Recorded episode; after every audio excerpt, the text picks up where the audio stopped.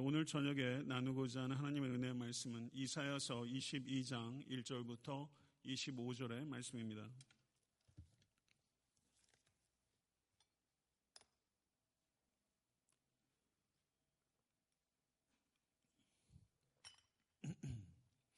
이사에서 22장 1절로부터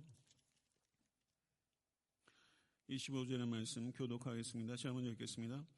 환상의 골짜기에 관한 경고라 내가 지붕에 올라가면 어찌 함인고 소란하며 떠들던 성 즐거워하던 고울이여 너의 죽임을 당한 자들은 칼에 죽은 것도 아니요 전쟁에 사망한 것도 아니라 너의 관원들도 다 함께 도망하였다가 화를 벌이고 결박을 당하였고 너의 멀리 도망한 자들도 발견되어 다 함께 결박을 당하였도다. 그러므로 내가 말하노니 돌이켜 나를 보지 말지어다. 나는 슬피 통곡하겠노라. 내 딸 백성이 패망하였으므로 말미암아 나를 위로하려고 힘쓰지 말지니라. 환상의 골짜기에 주 만군의 여호와께서 이르는 설한과 발핌과 혼란의 날이여 성벽의 무너뜨림과 산악에 사무쳐 부르짖는 소리로다. 엘람 사람은 화살통에 메었고 병거탄 자와 마병이 함께하였고 기르 사람은 방패를 드러냈으니 병거는 내 아름다운 골짜기에 가득하였고 마병은 성문에 정렬되었도다. 그가 유다에게 덮였던 것을 벗김에 그날에야 내가 숲을 곳간에 병기를 바라보았고 너희가 다윗성에 무너진 곳이 많은 것도 보며 너희가 아랫못에 물도 모으며 또 예루살렘의 가옥을 개수하며 그 가옥을 헐어 성벽을 견고하게도 하며 너희가 또 옛못에 물을 위하여 두 성벽 사이에 저수지를 만들었느니라. 그러나 너희가 이를 행하신 이를 악망하지 아니하였고 이 일을 예적부터 경영하신 이를 공경하지 아니하였느니라. 그날의 주 만군의 여호와께서 명령하사 통곡하며 애국하며 머리털을 뜯으며 굵은 배를 띠라 하셨거늘 너희가 기뻐하며 즐거워하여 소를 죽이고 양을 잡아 고기를 먹고 포도주를 마시면서 내일 죽으리니 먹고 마시자 하는도다. 만군의 여호와께서 친히 내 귀에 들려 이르시되 진실로 이 죄악은 너희가 죽기까지 용서하지 못하리라 하셨느니라. 주 만군의 여호와의 말씀이니라.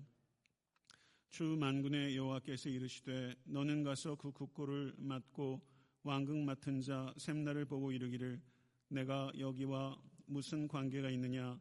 여기에 누가 있기에 여기서 너를 위하여 묘시를 받느냐?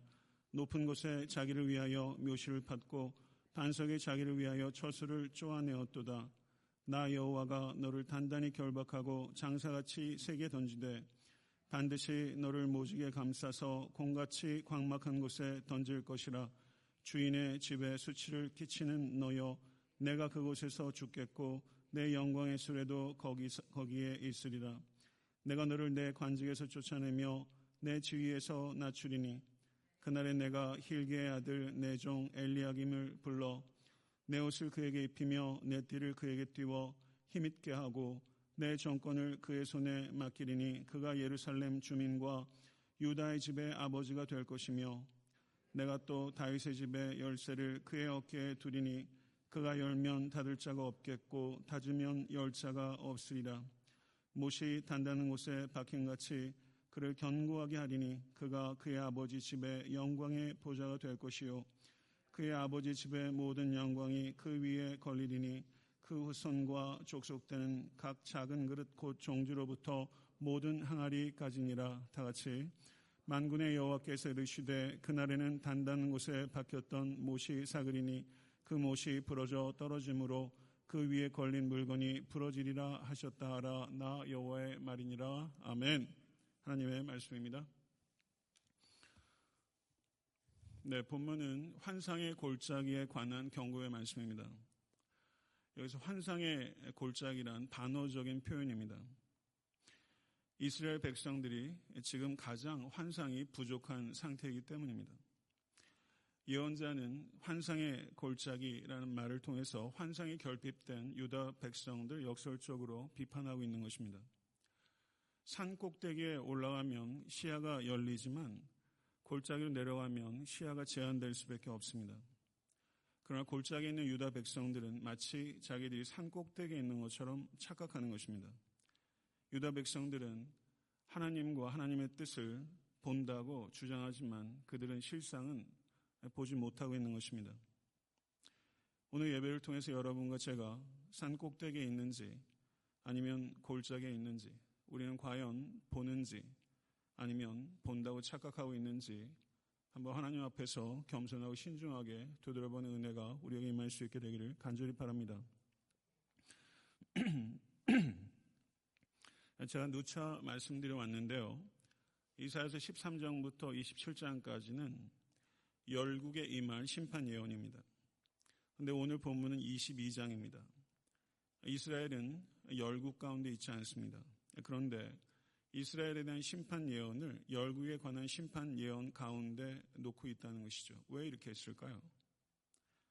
이것은 이스라엘 백성들이 열방의 이방인들과 하등에 다를 것이 없기 때문에 이 유다에 대한 심판 예언을 열방의 심판 예언들 가운데 놓고 있는 것이죠. 이스라엘의 관점은 세상의 관점과 똑같은 것입니다. 22장의 심판 예언의 역사적 배경에 대해서 학자들 간에 많은 논란이 있습니다만은 대략적으로 두 가지 역사적 배경을 언급합니다. 많은 주석가들이 유다가 주전 701년에 아수르의 산헤립으로부터 해방된 사건을 배경으로 한다라고 이해합니다. 또 다른 많은 학자들은 오늘 본문의 역사적 배경이 주전 711년에 아수르의 사르곤이라는 왕이 블레셋의 아스도스를 공격한 때를 배경으로 한다. 이렇게 주장하기도 합니다. 당시 아수르는 블레셋의 아스도스를 점령한 후에 철수했습니다. 주전 701년을 역사적 배경으로 할 것이냐, 주전 711년을 역사적 죄송합니다. 배경으로 할 것이냐, 확정적으로 이야기하기는 모두 다 미흡해 보입니다. 그렇지만 대략적으로 그와 같은 역사적 배경을 가지고 있다. 그래서 주전 701년과 711년 어떤 사건으로 보냐에 따라서 오늘 본문을 예언으로 해석할 수도 있고 회상으로도 해석할 수 있는 것입니다. 오늘 본 말씀은 크게 세 부분으로 나누어집니다. 1절부터 14절은 교만하고 무지한 도성의 패망에 대한 예언 혹은 회상이며 15절부터 19절은 샘나라는 인물에 대한 심판 예언이고 20절부터 24절은 엘리야김 이라는 인물에 대한 심판 예언입니다. 1절과 2절 상반절을 한번 보시겠습니다.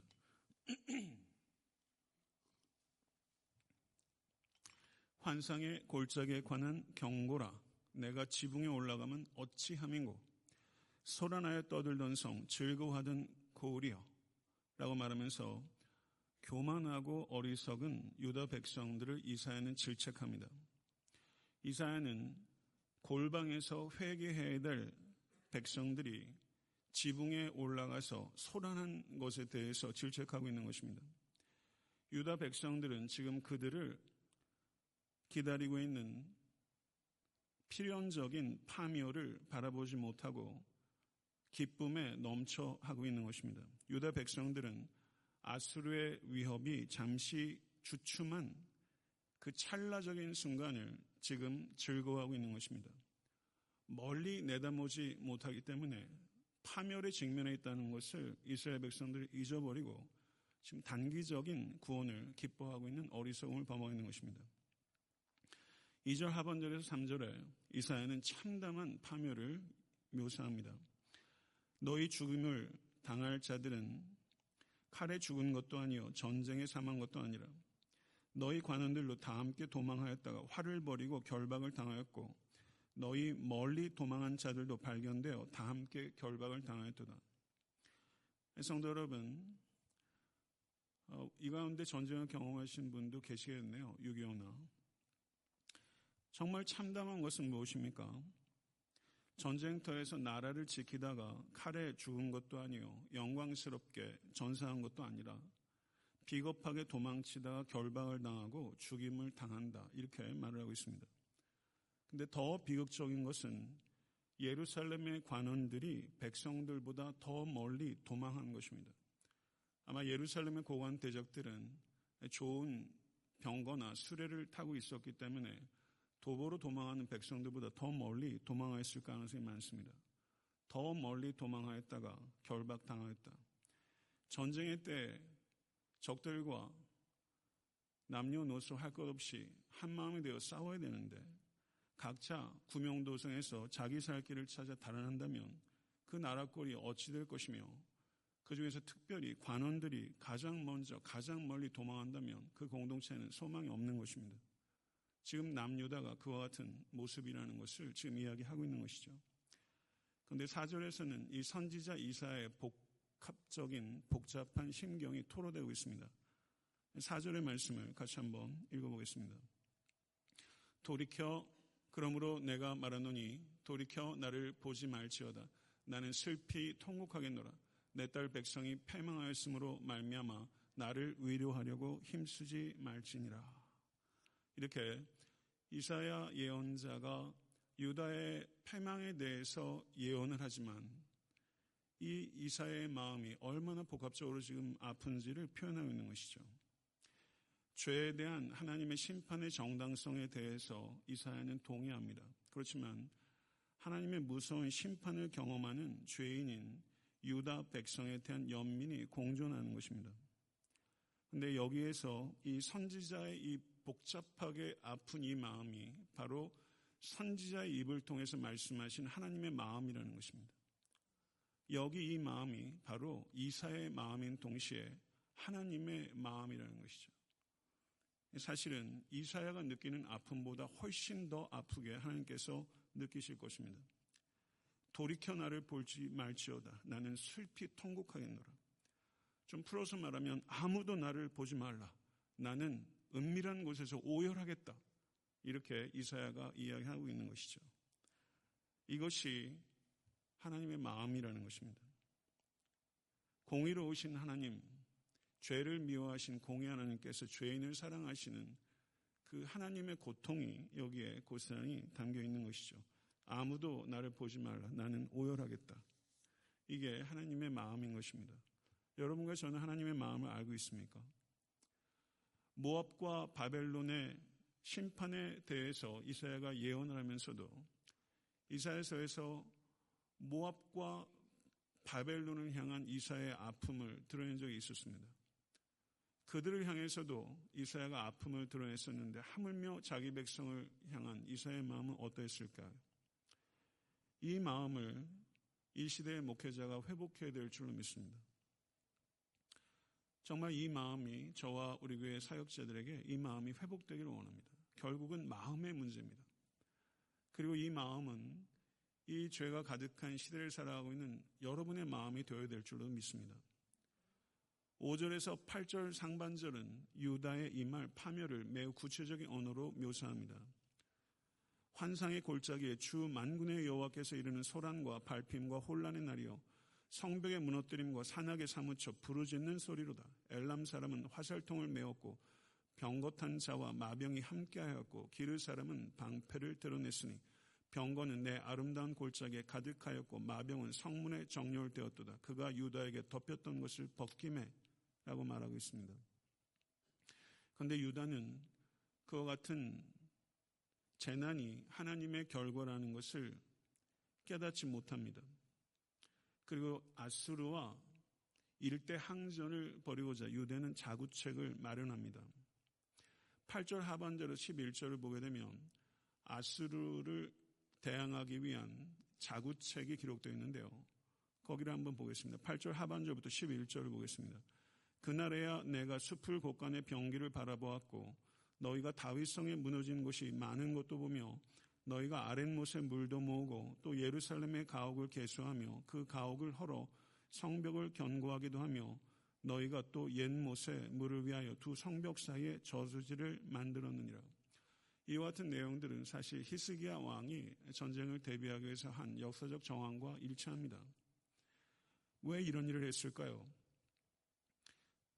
그 제국의 군사들이 와서 성을 포기, 포위했을 때 공성 작전을 하려면 성을 정비를 해야 하는 것입니다. 그리고 급수 시설도 보수하고 설비해야 하는 것입니다. 전쟁을 대비해서 왕이 백성들을 독려해서 이와 같은 만반의 준비를 하는 것, 이것 자체가 나쁜 것 아니죠. 마땅히 해야 할 것입니다. 그런데 이사야가 여기에서 말하는 것은 그와 같은 준비 자체가 필요 없다고 말하는 것이 아니라 하나님을 의지하지 않고 하는 여한 준비도 하등에 도움이 되지 않는다. 이것을 이야기하는 것입니다. 준비 자체가 소용이 없다라고 말하는 것은 무지한 것입니다. 그렇지만 사랑하는 성도 여러분, 하나님을 의지하지 않고 자구책을 만들어서 위험을 탈피할 수 있다고 생각하는 것, 이건 불신앙입니다.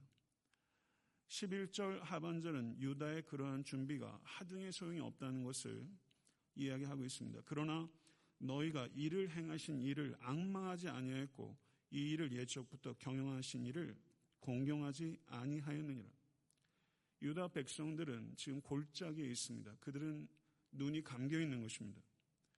그들은 이 모든 국난의 원인이 사실은 침략하는 아수르가 아니라 사실상 역사의 주인이신 하나님 자신이라는 것을 이 유다는 알지 못하는 것이죠. 성도 여러분, 인간이 아무리 자기 힘으로 안전을 도모한다고 해도 하나님께서 무너뜨리면 무너지는 것입니다. 사랑하는 성도 여러분, 자문이 교만한 개인의 결국이 결국은 멸망일 수밖에 없다고 이야기하고 있다면 이사야는 지금 누누이 교만한 나라는 망할 수밖에 없다는 것을 우리에게 가르치고 있는 것입니다. 하나님을 의지하지 않고 자신을 의지해서 안전을 추구하는 것 이것은 패망의 지름길이라고 말씀하고 있는 것입니다. 제가 몇 주 전에 광야에서 예수님께서 당하신 세 가지 고난에 대해서 그 핵심적인 내용을 말씀드리면서 왜 오병이어의 기적도 행하시고 물도 포도주를 바꾸신 예수님께서 돌 하나를 떡으로 바꾸시는 것을 거절하셨는가? 그것이 왜 유혹인가? 라는 문제에 대해서 이야기를 하면서 하나님께서는 40일 동안 금식한 이후에라도 배가 꼬르륵 꼬르륵 소리가 나는 그 순간에도 돌을 떡으로 만드는 자신의 능력을 의지하지 않고 하나님을 의지하는 것. 그래서 사탄은 바로 하나님에 대한 예수님의 신뢰를 시험한 것이다. 제가 이렇게 말씀을 드렸습니다. 사랑하는 성도 여러분, 우리가 가난할 때든 부할 때든 건강할 때든 병들었을 때든 우리의 형편이 어떠하든지 자신을 의지하지 않고 하나님만을 의지하는 여러분과 제가 될 수 있게 간절히 축원합니다. 12절에서 14절을 보게 되면 하나님께서 이사야를 통해서 회개를 촉구하셨지만 그들이 회개 대신 잔치를 벌였다라고 말하고 있습니다. 12절부터 14절의 말씀을 제가 읽겠습니다. 그날의 주 만군의 여호와께서 명령하사 통곡하며 애곡하며 머리털을 뜯으며 굵은 배를 띠라 하셨거늘 너희가 기뻐하며 즐거워하여 소를 잡고 양을 잡아 고기를 먹고 푸도주를 마시면서 내일 죽으리니 먹고 마시자 하는도다. 만군의 여호와께서 친히 내 귀에 들려 이르시되 진실로 이 죄악은 너희가 죽기까지 용서하지 못하리라 하셨느니라. 주 만군의 여호와의 말씀이니라. 아멘. 내일 죽으리니 먹고 마시자. 허무주의는 반드시 쾌락주의와 연결이 되는 것입니다. 이사에서 22장 13절은 고린도전서 15장 32절에 인용됩니다. 내가 사람의 방법으로 에베소에서 맹수로 더불어 싸웠다면 내게 무슨 유익이 있으려? 죽은 자가 다시 살아나지 못한다면 내일 죽을 터이니 먹고 마시자 하리라. 사랑하는 성도 여러분, 우리는 창조주 하나님으로부터 지으심을 받은 영적인 존재임을 믿습니다. 믿으십니까? 그렇기 때문에 우리는 육체의 욕구를 채우면서 산다고 영혼이 결코 채워지지 않습니다. 인간은 자신의 뜻을 성취한다고 진정한 만족을 느낄 수 있는 존재가 아니라 하나님의 뜻을 이룰 때 진정한 만족을 얻게끔 지음받은 영적인 존재입니다. 믿으십니까? 인간의 진정한 문제는 생존의 방법의 붕괴가 아니라 생존의 의미의 붕괴인 것입니다. 참된 의미를 찾고 계십니까?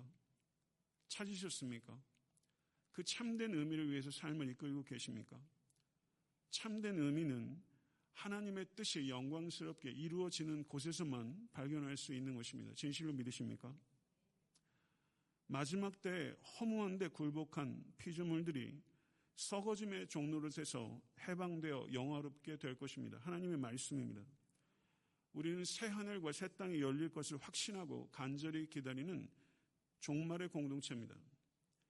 인간은 죽을 수밖에 없는 존재이며 또한 내일 무슨 일이 벌어질지 모르는 한계적 존재이지만 성도는 죽음이 결코 끝이 아니라는 것을 확고하게 믿는 존재입니다. 믿으십니까? 그러므로 우리는 허무주의와 또 쾌락주의에 빠지지 아니하고 고린도전서 15장 58절에 말씀하는 바 견실하여 흔들리지 않고 항상 주의 일에 더욱 힘쓰는 자들이 되어야 하며 성령께서 그러한 존재가 될 수 있도록 도우실 줄로 믿습니다. 15절에서 19절은 국내 대신 샘나 그리고 20절부터 25절은 그를 이어받아서 국내 대신이 된 엘리야김에 대한 심판 예언입니다. 이 예언들은 매우 독특합니다. 왜냐하면 예언자들이 왕들에게는 개인적인 심판을 예언하기도 했으나 고관에게 고관 개개인에게 심판을 예언하는 경우는 매우 독특하기 때문입니다.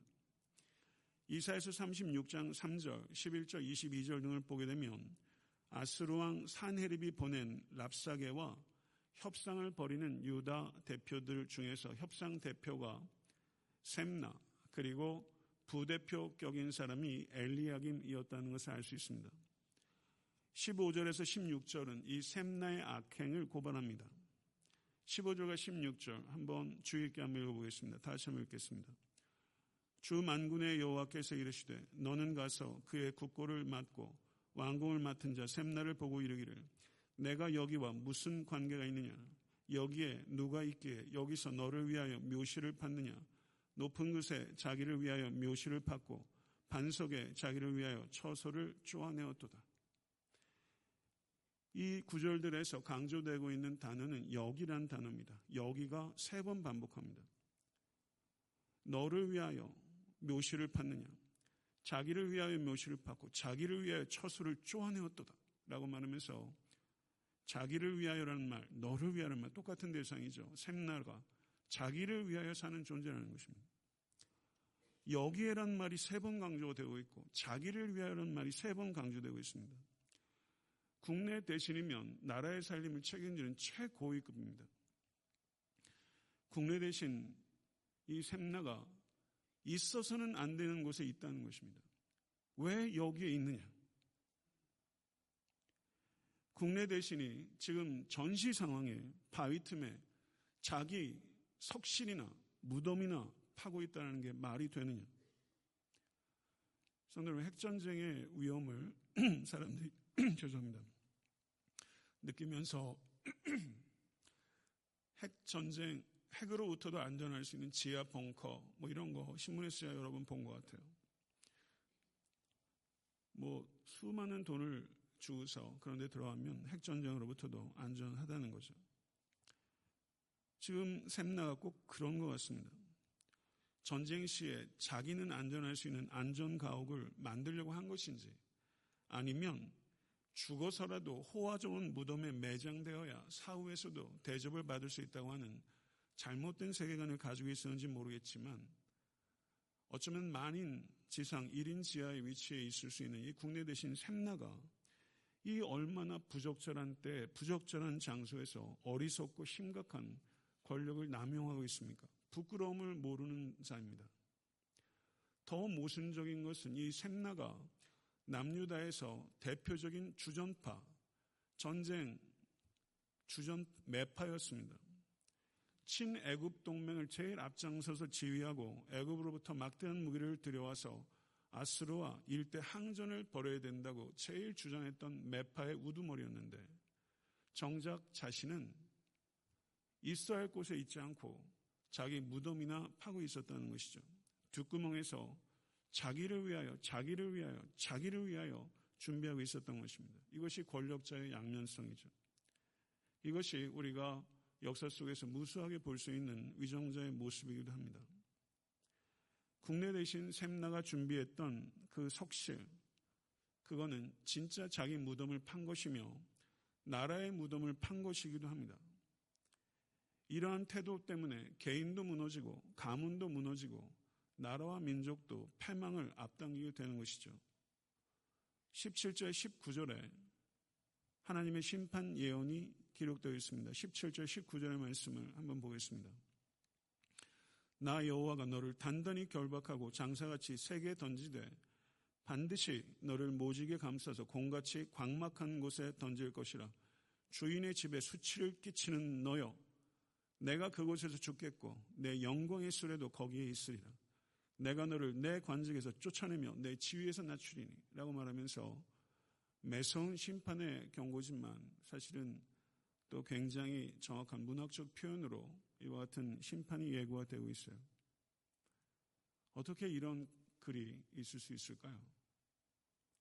이 하나님의 영감이 아니면 저는 이런 글이 써지지 않는다고 생각합니다. 샘나는 여차하면 튀려고 영광스러운 수레를 준비했습니다. 그렇지만 하나님께서 뭐라고 말합니까? 너를 모지게 감싸서 공같이 광막한 곳에 던지리라. 내가 준비한 석실에 눕지 못하게 될 것이다. 너는 주인의 집에 수치를 끼치는 자다.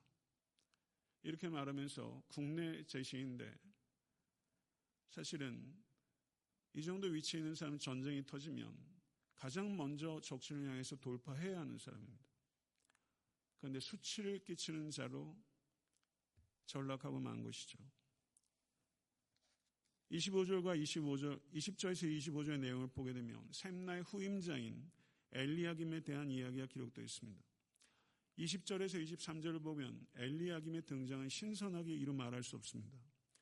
20절에서 23절의 말씀을 같이 한번 읽겠습니다.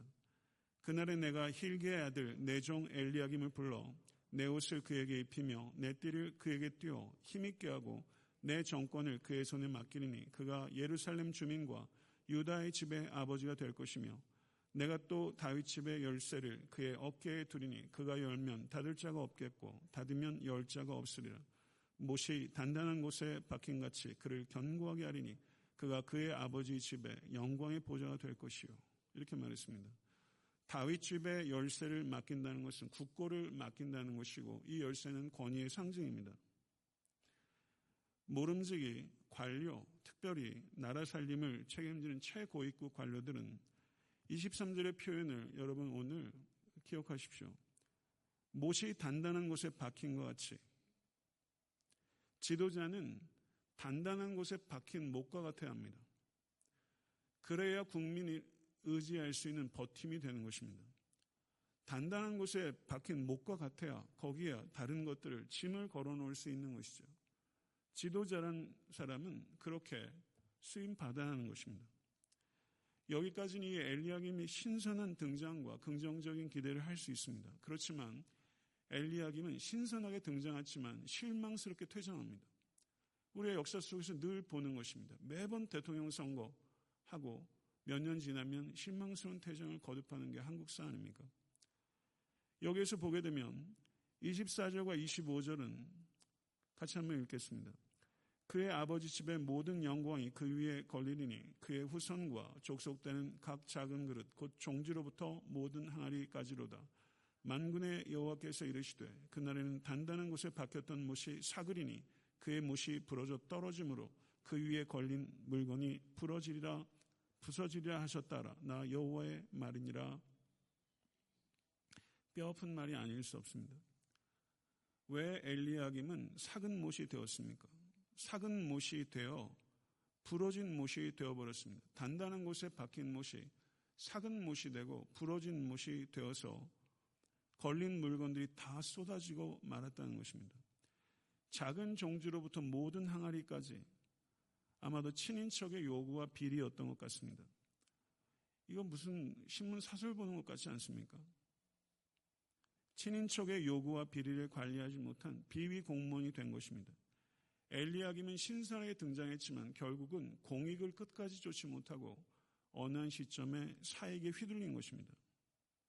권력이라는 게 이렇게 무서운 것입니다. 유다의 몰락과 패망이 바로 이와 같은 샘나와 엘리야김 전쟁통에 자기 묘실이나 준비하고 있었던 이율 배반적인 샘나 친인척에 휘둘려 사근 못이 되어버려 부서져 버리고만 엘리야김 같은 지도층 때문에 남유다가 패망한 결정적인 원인이었다. 이렇게 이야기하고 있는 것이죠. 오늘 이 말씀을 통해서 제 자신도 설교를 준비하면서 참 많은 것들을 배웠고 생각하게 됩니다. 주일에는 사실 제가 이사에서 강의를 하기는 어려워요. 성도님들이 받아들이기 쉽지 않고 전후 내용들을 잘 이해하지 못하면 설교자도 사실은 내용적으로 따라가기가 상당히 난해한 것 같지만 제가 이사야서를 배우면서 참 많은 것들을 배우고 공감하고 깨닫고 있습니다. 유다 백성들은 그리 멀지 않은 미래에 필연적인 파멸이 있는데 그것을 내다놓지 못하고 당장 눈앞의 상황을 기뻐하는 어리석은 사람들이었습니다. 10편 16편 11절은 주께서 생명의 길을 내게 보이시리니 주의 앞에는 충만한 기쁨이 있고 주의 오른쪽에는 영원한 즐거움이 있나이다. 아멘. 어디에 충만한 기쁨이 있습니까? 주의 앞에는 충만한 기쁨이 있다. 참된 기쁨, 충만한 기쁨은 주의 임재 안에 있는 것을 믿습니다. 존 파이퍼 목사님은 이, 이 joy, 기쁨에 대해서 특별히 천착했는데 존 파이퍼 목사님은 성서신학자이기도 합니다. 민망하게 조금 인용한 좀 민망한 그런 내용이지만 그냥 그분 하신 내용 그대로 제가 인용하겠습니다. 하나님의 임재 가운데는 영원한 기쁨이 있습니다. 이 기쁨은 만 번의 성적인 미래를 갖는 것보다 더 훨씬 큰 것입니다. 만약 여러분이 이 기쁨을 아신다면 죄는 여러분의 삶 속에서 힘을 잃게 될 것입니다. 저는 제가 이 코트를 이렇게 적어 놓으면서 다소 민망한 부분도 있지만 마음에 많이 와 닿았어요. 정말 하나님의 임재 안에 있는 영원한 기쁨을 안다면 죄는 그 힘을 잃어버리게 될 것이다. 죄를 이기는 것은 죄를 이기려는 우리의 의지로 이기는 것이 아니라 하나님의 영광을 보는 만큼 이길 수 있게 되는 것입니다. 사랑하는 성도 여러분, 참된 기쁨은 주님께서 나의 생을 저를 한번 따라해 보시죠. 확고히, 소중히, 그리고 영원히 확고히 소중히 그리고 영원히 붙들고 계시다는 분명한 지식과 믿음에서 비롯되는 것입니다. 믿으십니까? 주 안에서 항상 기뻐라. 주님께서 나의 생을 확고히 소중히 그리고 영원히 붙들고 계시다는 확고한 지식과 믿음에서 비롯되는 것이다. 이 참된 기쁨이 여러분의 것입니다. 믿으십니까? 이 기쁨을 소유하실 수 있는 잃어버리지 않는 여러분과 제가 될 수 간절히 추원합니다. 위기에 직면할 때가 얼마나 많으십니까? 이민 생활 하시면서 주중에도 이런저런 소식을 들으면 위기 가운데 직면한 성도들의 소식을 들어요. 위기에 직면했을 때 하나님의 뜻을 최우선적으로 구하시는 여러분과 제가 될 수 있게 간절히 추원합니다. 먼저 성벽 세우고 저수지 만드는 자구책을 마련하지 마십시다. 할 수 있어도 해서는 안 됩니다. 가장 먼저 자구책을 찾지 말고 하나님을 의지하십시다. 하나님을 믿는다고 하는 사람들이 제일 하지 않는 게 하나님을 의지하지 않는 것이란 말이 있습니다. 내가 만든 성읍, 내가 만든 방패가 나를 구원할 수 없습니다. 진실로 믿으십니까? 그래서 다윗은 여호와는 나의 반석이시오, 나의 요새시오, 나를 건지시는 자시오, 나의 하나님이시오, 나의 피할 바위시오, 나의 방패시오, 나의 구원의 뿌리시오, 나의 산성이시다. 아멘. 믿으십니까? 나는 내가 만든 성읍, 내가 만든 방패를 의지하지 않는다. 오늘 예배를 통해서 그것을 우리가 확고하게 할 수 간절히 축원합니다. 전쟁 중에도 자기를 위하여 자기 묘실이나 준비하는 지도자였던 샘나 같은 자나 시작은 좋았으나 사가지를 못 그리고 부러진 못이 되어버린 엘리야김 같은 자가 되어서는 결코 이 땅에 희망이 없습니다.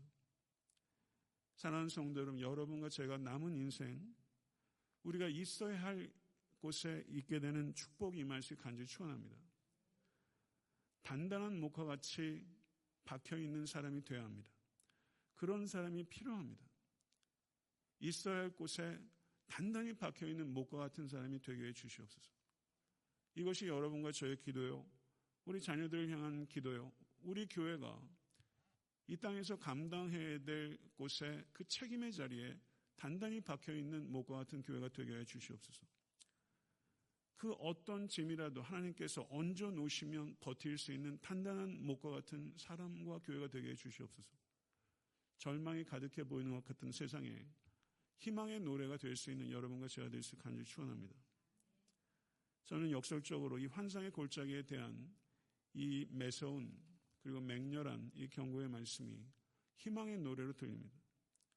오히려 이렇게 절망이 가득한 이 땅에 희망이 되라는, 희망이 될 수 있다는, 그리고 어떻게 될 수 있는지를 오늘 이 말씀을 통해서 여러분과 제가 듣고 배울 수 있는 은혜가 우리 모두에게 임할 수되 간절히 축원합니다. 기도하겠습니다. 존귀하신 아버지 하나님, 정말 환상적이지 못했던 이스라엘 백성들, 그들을 환상의 골짜기라고 역설적으로 불렀던 이사의 마음, 심판을 선포할 수밖에 없었던 그 선지자의 그 고통, 그 마음, 나를 위로하지 말라, 내가 오열하겠나이다. 라고 했던 이사의 마음, 그 마음을 저희가 알기를 원합니다. 그 마음이 하나님의 마음이기 때문입니다. 아버지 하나님 우리도 죄를 미워하고 동시에 죄인을 사랑하기 위해서 씨름할 수 있도록 하나님 도와주시옵소서. 하나님의 극률의 통로가 되기를 원합니다. 거룩하신 하나님의 장성한 분량까지 성장한 우리가 될 수 있기를 원합니다. 아버지 하나님, 남 탓, 시대 탓, 세상 탓하는 나약한 자들이 되지 않도록 도와주시고, 아버지 하나님, 승리는 우리에게 있는 것이 아니라 하나님께 있음을 진실로 믿고, 게으르지 않되, 자기를 의지하지도 않게 하여 주시고, 부지런하게 수고하고 준비하는 사람이 되되, 내 준비를 의지하지 않고, 하나님을 의지할 수 있는 균형을 잃지 않는 우리 모두가 될 수 있도록 주 역사에 주시옵소서. 단단한 곳에 잘 박힌 목과 같은 성도가 되기로 결단하나이다. 아버지 하나님, 결국은 그렇게 하지 못했던 나에게 문제가 있었습니다. 그렇게 하지 못했던 저라는 목사에게 문제가 있는 것입니다. 아버지 하나님, 애타한테 섬기는 교회가 아버지 하나님 잘 박힌 목과 같은 교회가 되어서 아버지 하나님 우리에게 맡겨지는 소명의 무게를 감당할 수 있는 성도와 교회가 될 수 있기를 간절히 원합니다. 아버지 하나님 이 자리에 있는 성도들 각자 말 못할 아버지의 눈물과 기도의 제목들이 있는 줄 믿나이다. 내 문제에 빠지지 않게 도와주시고 내 문제 겨우 해결하려고 하나님 믿는 자가 되지 않게 도와주시옵소서. 하나님의 나라를 관점에서 내 모든 문제도 보게 하시고 넉넉히 감당할 수 있는 능력을 경험할 수 있도록 우리의 영안이 열릴 수 있도록 도와주시옵소서. 골짜기에 있으면서 산꼭대에 있는 것처럼 착각하지 않도록 하나님 도와주시고 아버지 말씀과 성령의 빛으로 우리의 영안을 열어주셔서 지혜와 계시의 정신을 부어주시옵소서. 예수 그리스도 이름을 간